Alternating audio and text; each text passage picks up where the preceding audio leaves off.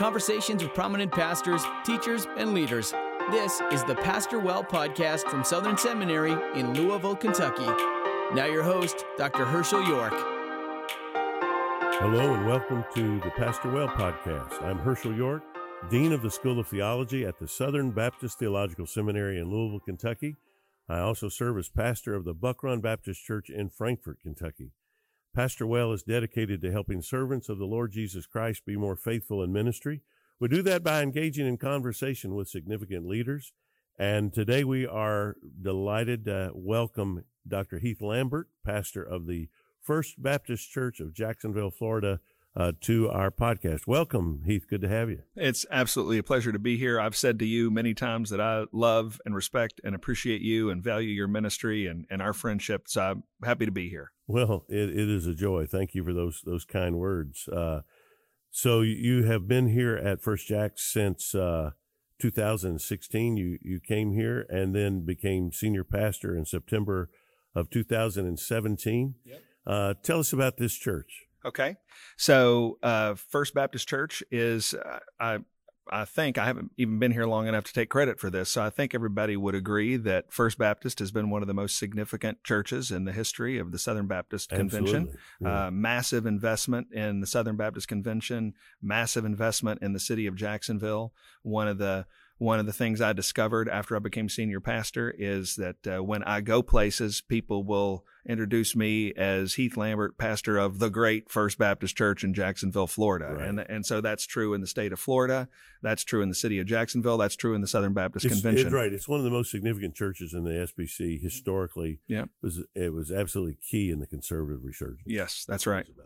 And so it's a little bit overwhelming because uh, nobody says the great Heath Lambert. Uh, I just got plopped into this thing. Uh, and so I feel very much like uh, the Lord uh, must have a sense of humor to put uh, somebody like me who, who objectively, I, it's not, it's not false humility. It's a true analysis of the situation. I am not a good enough leader or a good enough preacher to be the pastor here. There isn't anybody, any, any pulpit committee that would have selected me for this work. It just it was good and right in the eyes of the Lord for me to be here, and and it happened. So uh, I'm thankful to be here. Well, it's an extremely happy providence of God, uh, and I want us to get there. But I, I I want the Pastor Well audience to know about who you are.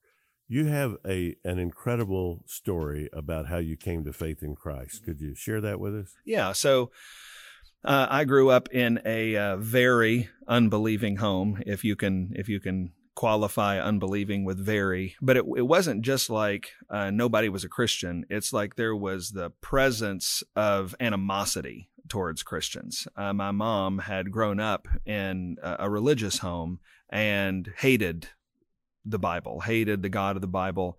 Um, she was a uh, promiscuous woman, uh, and she uh, had an affair, and I was the product of that. Me and my twin brother. Uh, she thought that if she got pregnant, her guy would leave his wife. She wanted to leave her husband, and they'd live happily ever after. And he decided he had a pretty good deal at home and wasn't going to do that. And so we were born, and because the gamble didn't work, my mom had a chip on her shoulder about us. And uh, she left uh, the man I called my dad, uh, she left him anyway, kicked him out of the house on Christmas night, and was lonely and angry and started uh, a serious problem with alcohol addiction and regularly abused me and my brother tried to kill us a few times. We were in, in foster care. And uh, I got saved uh, my freshman year of high school uh, when through all of this and just hating my mother and hating life and just wondering what this whole thing was about. But some Southern Baptist Christians across the street from uh, my high school at the church they went to shared the gospel with me. And uh, I believed on February 20th, 1994. Uh, I believed that Jesus died on the cross for my sins. And I trusted him and walked with him ever since and started to uh, share the gospel with my mom. It took 13 years, and we went from just total hatred of i mean she didn't like christians and now here i was one and then i became a pastor and so now i'm training other people to be christians and she thought that was just terrible but uh, but slowly but surely over 13 years uh, she softened and uh, Uh, one one day uh, in her house, uh, we prayed over First John one nine, and she confessed her sins and knew Jesus forgave her. Didn't know at the time that um, she only had five years to live, uh, but she died of cancer five years later. But truly, in, those, in those five years, she became an incredibly godly woman, a good mom, a good mother in law, a good grandmother. I came to her house one time and she said, uh, Hey, I want you to know who I just got off the phone with. And she had called the now ex wife of the guy who was my biological father. And uh, I, I, won't say her name, but uh, but she said, "Hey, listen, I want to confess to you that I destroyed your marriage, and uh, I am so sorry. I know I did terrible damage, but she said I've become a Christian. Jesus has forgiven me, and I want to ask you if you will." And she said, "I will forgive you because Jesus forgave me of my sins too."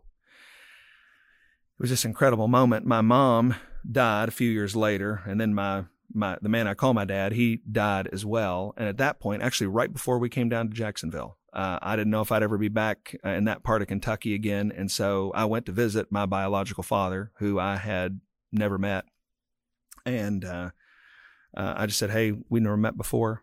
Uh, I'm not upset with you. I don't want anything. God has taken care of me. I'm grateful for you. Uh, in fact, I'm just here to say that in the providence of God, our lives have been woven together in this weird way.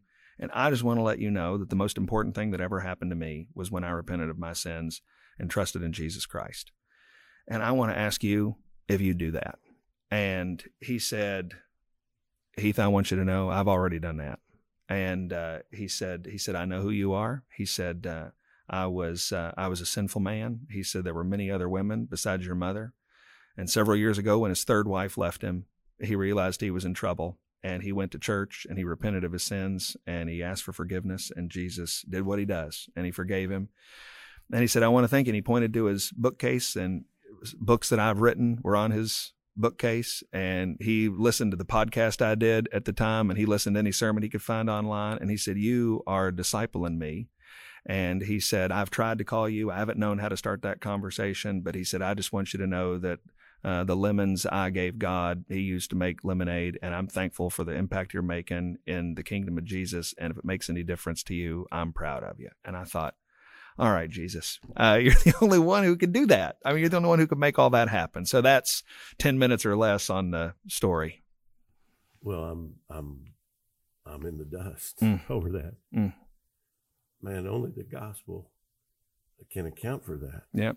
That's right. Uh, just a marvelous thing. Here's my, my question. How do you come out of a childhood like that in any way halfway normal? I mean, you know, salvation is not an automatic pass. Right from difficulties and and uh, scars of the past. Yeah. How, how how did that happen? Yeah, you know the way I, have said it is there's no nine year old who's sitting there afraid of their mother and hungry and in foster care, and you go, I'm going to pull myself up out of this and not be damaged by. It. Nobody does that. You don't even have the equipment to do that. Uh, I think there uh, are two really significant factors. First, uh, under God, my father, the man I call my dad, uh, he uh, from the get go, his name's on my birth certificate. He's my legal father. Uh, his last name's Lambert. My last name's Lambert. He took ownership of us from the get go, and he knew there wasn't any way in heaven or on earth that we were his kids. But he's like, I'm taking care of these boys. He fought for us during the years of my mom's drinking and was truly a selfless and a sacrificial man. Uh, between him and my uh, also not my real grandmother, but we call her Mama. She was my babysitter from the time we were two weeks old because my mom didn't care about us. She quit taking money for us a couple years in. And so these two people, and, and these two people, my dad, not my real dad, and my Mama, not my real Mama, I saw people who were selfless and sacrificial. And I always knew the way my mom is acting is crazy. That is wrong. And, and I saw an image of the good in these two people. And then apart from that, I was just talking uh, a few minutes ago with a room full of people over there about Joseph. Uh, and, and, what he's able to do when those brothers, when they know, here's the guy who's the second most powerful man in the world, and he can do anything he wants to us now that his dad is dead and our dad's dead. And they go, "Hey, guess what? We're your servants." And you don't you don't remember that whole slavery stuff, do you? And he says, "Guys, don't be afraid. Uh, you meant evil for me, but God meant it for good."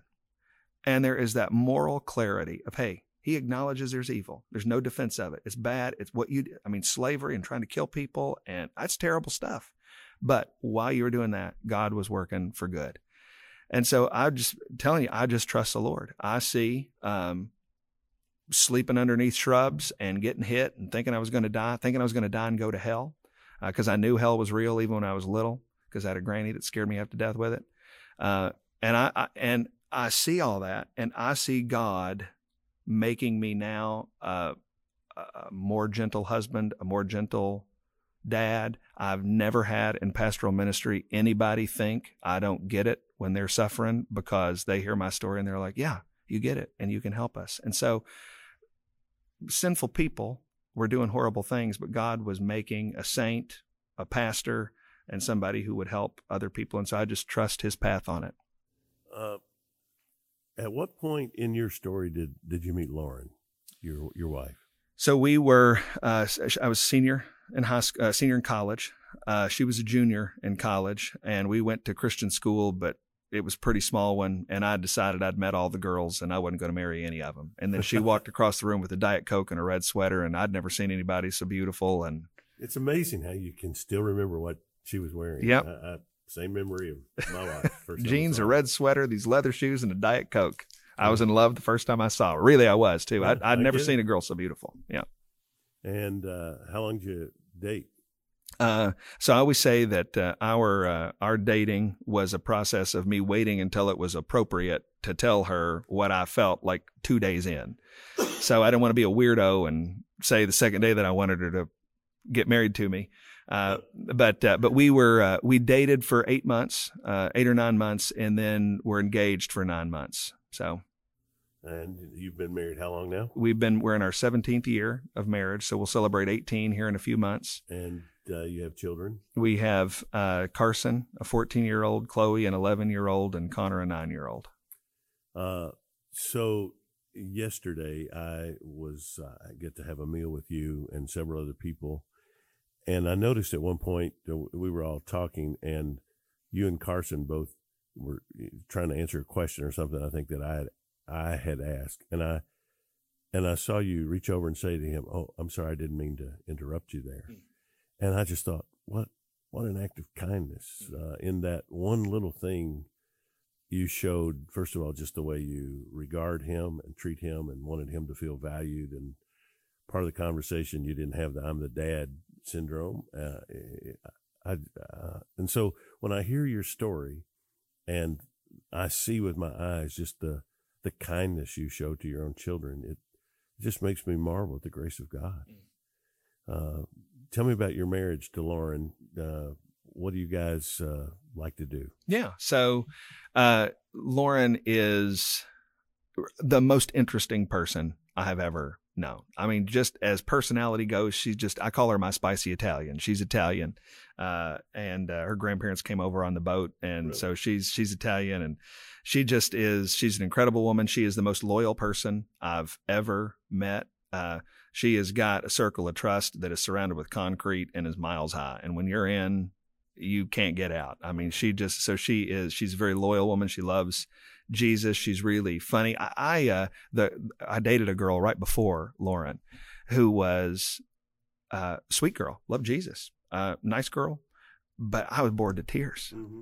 And then I met Lauren. And she's like this firecracker, and I realized I can't be with somebody who doesn't have any spice, who doesn't have any uh, uh, like her level of of interest. So she is. Uh, uh so we've been married for uh, for these years now, and uh, she is the most loyal, most faithful. There's never been anybody I've ever known that has been more interested in me and what I'm doing.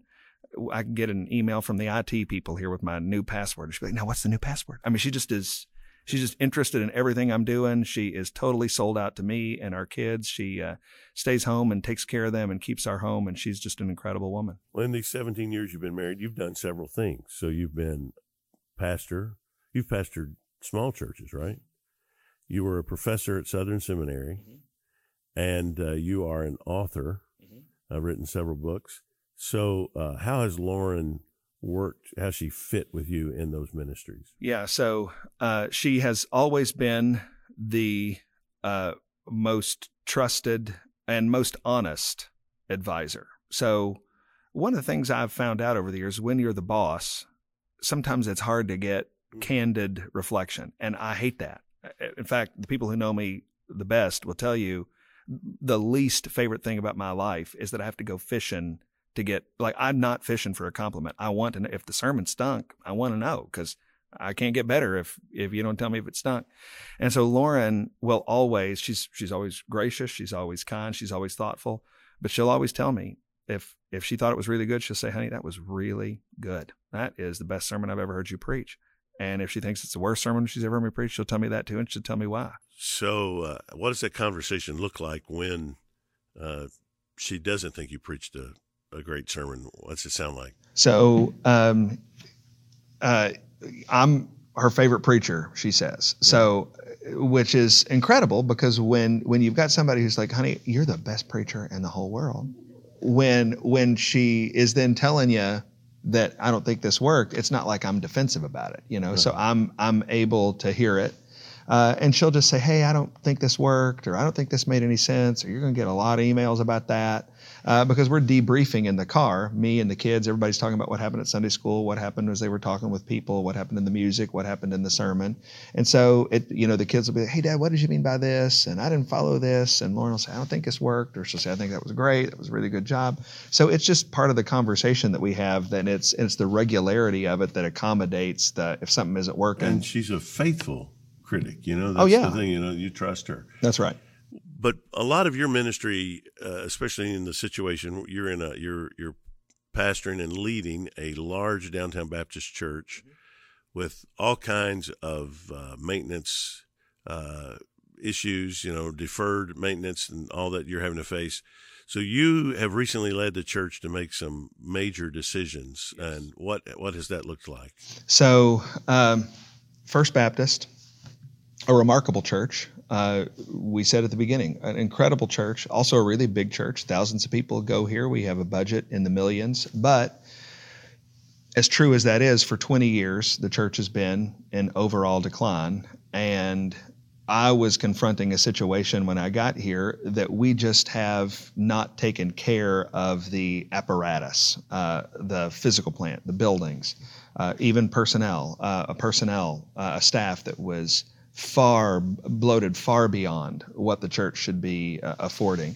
And even staff people in the wrong places. And so it's not just we got too many it's we need to get people in the right spot on the bus and uh, that kind of thing. So it has been a couple of years of of of just really saying, hey, we need to get our house in order. If what we're supposed to do is tell the city of Jacksonville that Jesus is alive and is saving them from their sins, then we've got to be able to run efficiently in order to be able to do that. And so, what the church has agreed to do is to take uh, our 11 city blocks in downtown Jacksonville, we're the largest private landowner in Jacksonville, uh, and to sell almost all of that and to go down to one city block. So from 11 blocks to one block, from a million and a half square feet of space to 200,000 square feet of space, which is what we need. We will fit in 200,000 square feet. We're we're spread out too much now. So we'll sell that property.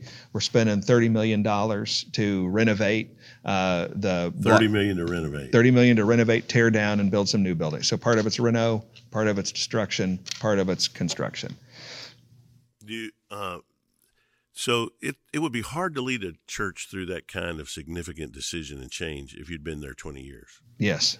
You're doing it on the front end of your ministry. Yes. How how's it gone? What's their response been? I mean, what what kind of trust do you feel they have? Uh, I would say, uh, as far as the church is concerned, uh, I feel nearly I'll say 99% backing. Wow. Uh, I have had, you know, when we voted on it, uh, I think the official vote was something like 3,500 voted in favor of the plan, and it was like three or four that voted against it. Wow. Since that time, on September the 8th, um, it is uh, it has been high fives for me. I mean, people, and, and what I hear is we saw this, and we wondered when people, when somebody was just going to finally tell us the truth And so, what I say to senior staff, what I say to lay leadership, what I say in front of the church is, hey, facts are our friends, and what I'm going to do is tell you the truth. And one of the great things about First Baptist Church is that it is a church that is defined by a remarkable amount of horse sense. And they know, uh, they have been well trained and equipped that they are here to speak of Jesus in this city. And when you tell them our numbers don't add up to keep doing that in the future without a realignment, they get on board real quick and they are eager to be. One of the things i've said is hey we, we've got to care more about our vision to reach a city than our memories of what we have accomplished. And people love that. They they don't want to just remember the good old days. They right. want to be invested in being a church of the future. And so honestly everybody is excited. I think i've talked to two people who are really upset with me about this and thousands of people who are yeah. thrilled that we're doing it. Well you did it so well. Again just being honest I, I saw the video that you that you put out uh, on the Sunday that you unveiled this as church, I thought it was fantastic. Mm. Uh, I thought, man, that's great leadership. One other thing I want to talk to you about, and that is you, have written a book called Finally Free mm-hmm. uh, about breaking the stronghold of pornography in a life. Mm-hmm. As a pastor and a seminary professor, I have seen this change, literally change the landscape the ubiquitous nature of pornography, the easy availability, the access that children have now to pornography. I've had students at Southern Seminary tell me that they, they got addicted to pornography from eight or 9 uh, you see hope even in the middle of, of this. Uh, how can someone be free from this terrible addiction and stronghold? Well, it's uh, honestly, it's it's Romans five, and where sin increases, grace abounds all the more. And so there is so the Bible provides the shout that you are not a slave to sin when you repent of your sins and trust in Jesus. Jesus gives grace to change. Uh, so that's that's the that's the banner of truth and the banner of hope that is over every life that would be enslaved to any sin, and pornography is no different. Jesus, uh, grace is more powerful than the hold of pornography. And so then, uh, what you got to do is figure out, okay, what are the means of grace that Jesus uh, gives us to break uh, the stranglehold that pornography can have in a life. And so that's what the book is about. The book is about here is how Jesus' grace of forgiveness and transformation happens. And here are eight strategies that you can begin to employ as soon as you read the chapter to take steps and be different. Well, I keep a stack of them in my office at Southern and at, at Buck Run. Uh, I'll, I'll tell you, my wife Tanya uh, has taught a seminary wives class for more than 20 years, the time that we've been at, at Southern. And more than 20 years ago, uh, she, she allows the, the wives to submit questions that she will answer uh, the following week. And about half the questions that she got when we first came to Southern were of the order, you know, all my husband wants to do is have sex. How can I match his desire or tone him down? I called it the frisky seminary student question. And she, it was about half the questions submitted, something like that, a third to a half. Fast forward 15 years, and the number one question submitted, probably two two thirds to three fourths of the questions submitted are my husband never wants to have sex. Yeah.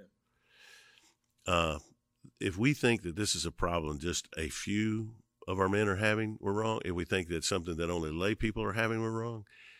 The tentacles of this are wide. Yeah. Uh, and we have got to get the message of that grace that you're talking about out there. Yeah. Uh, and your ministry has just been so fantastic in that. You're trained uh, as a counselor, mm-hmm. and uh, you were even executive director of the what's the name name of the Association of Certified Biblical Counselors. Rolls right off the tongue. Yeah, it really does. Uh, so, uh, tell me how you see your preaching ministry and counseling ministry how how do they intertwine? Yeah, so uh, I never wanted to be a counselor. Uh, I only ever wanted to be a preacher. I only ever wanted to be a pastor. And what happened was uh, when I started out in pastoral ministry, I realized everybody wanted to talk to me and uh, about their problems. And I'd go to these pastor meetings and I'd say, uh, do you meet with people for counseling? And they'd say, no, I don't meet with anybody for counseling. And I would say, well, how come everybody wants to talk to me? And they would say, well, they want to talk to me. I'm just not doing it. And I just decided, you know what? Uh, preaching and counseling are sister disciplines. They're both ministry That's of the right. word.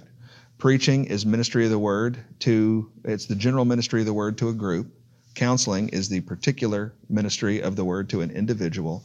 But I don't want to be the kind of man, you know, Jesus, you read the Gospels, uh, it's five to one conversations to preaching. Uh, and so I just decided I want to have a ministry like Jesus, and I'm going to be able to, by God's grace, deliver the word uh, in a conversation as well as from the pulpit.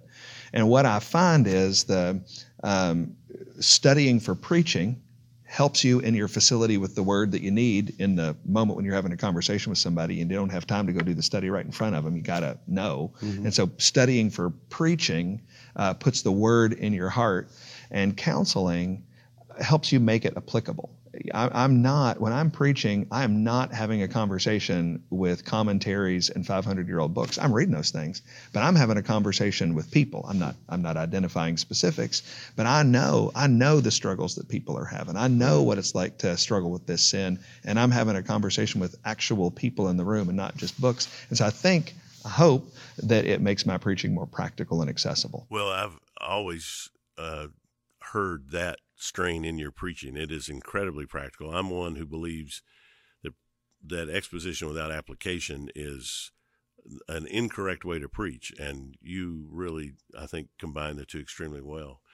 Uh, I like to conclude my conversations on uh, Pastor Well with uh, what I call the twinkling of an eye round. Just ask several uh, random questions, uh, get your thoughts. Uh, what uh, what two or three preachers have influenced you the most? Uh, so Bill Barkley, uh, who is a Presbyterian pastor and was my New Testament professor, boss as I was his teaching assistant. He was my pastor for a little while. He did mine and Lauren's pre-marriage counseling. He presided over our wedding ceremony, and I remember uh, listening to him preach uh, when I was in college and going, I want to do that. I, I want to preach uh, that way. He preached expositionally, he preached clearly, he preached practically, uh, and I thought I want to be like that.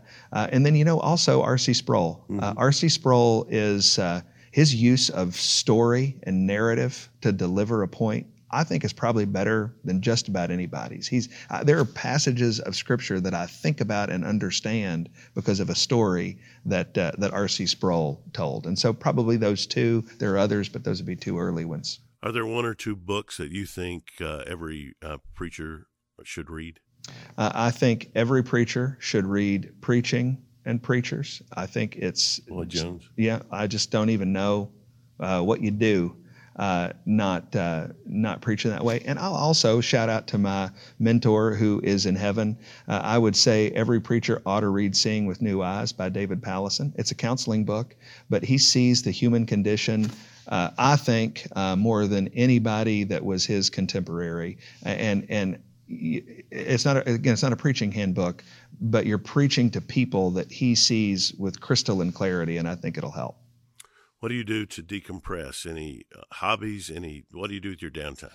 So uh, I gave up on hobbies and said my hobby is going to be my wife and my kids. And so, uh, so when I am home, uh, we are watching movies, playing games, having tickle fights, and then I spend time with the kids too. I saw that coming. It was still funny. and uh, and I like to read, and so I squeeze that in when I can. Uh, Lauren and I, we like to go to the beach. It's worth it to live in Florida. Yeah. Uh, so, uh, but I've just said my my hobby is going to be the Lambert family. Uh, do you have a favorite vacation spot? Uh, there is a place about 50 minutes down the road, 50 minutes down the road from our house near St. Augustine. Uh, and uh, none of us like to travel, but we all need to get away. And so we can get in the car and be there in 50 minutes. And uh, it- it's great. We sit by the pool and splash in the water and have a great time. Do you remember the first sermon you ever preached? I do. What was it? Uh, it was on Acts uh, chapter 2. Uh, on the four things that the early believers did, and everybody says their uh, their first sermon, you know, they planned for 30 minutes and it lasted eight minutes. Mine was 45 minutes, so uh, it was it was a 45 minute sermon on Acts chapter two and and the, what the believers. Where did, did. you preach that? Uh, at the church where I got saved, and the first church that I pastored, Farmdale Baptist Church in Louisville, In Kentucky. Yeah. Well, Dr. Lambert, uh, first of all, I want you to know I'm a fan. I'm cheering you on. I pray for you regularly. I'm so thankful the Lord has raised you up and is using you as He is in so many in so many ways. Uh, and uh, it is a joy to count you as my friend. And uh, thank you today for being on Pastor Well. Listen, I feel the same exact way about you. Very grateful for you. Very grateful for your ministry, and so glad to be with you. Well, thank you. Uh, and uh, join us again next time on Pastor Well. Don't forget uh, to uh, subscribe on YouTube or your favorite podcast app. And we'll see you again next time on Pastor Well.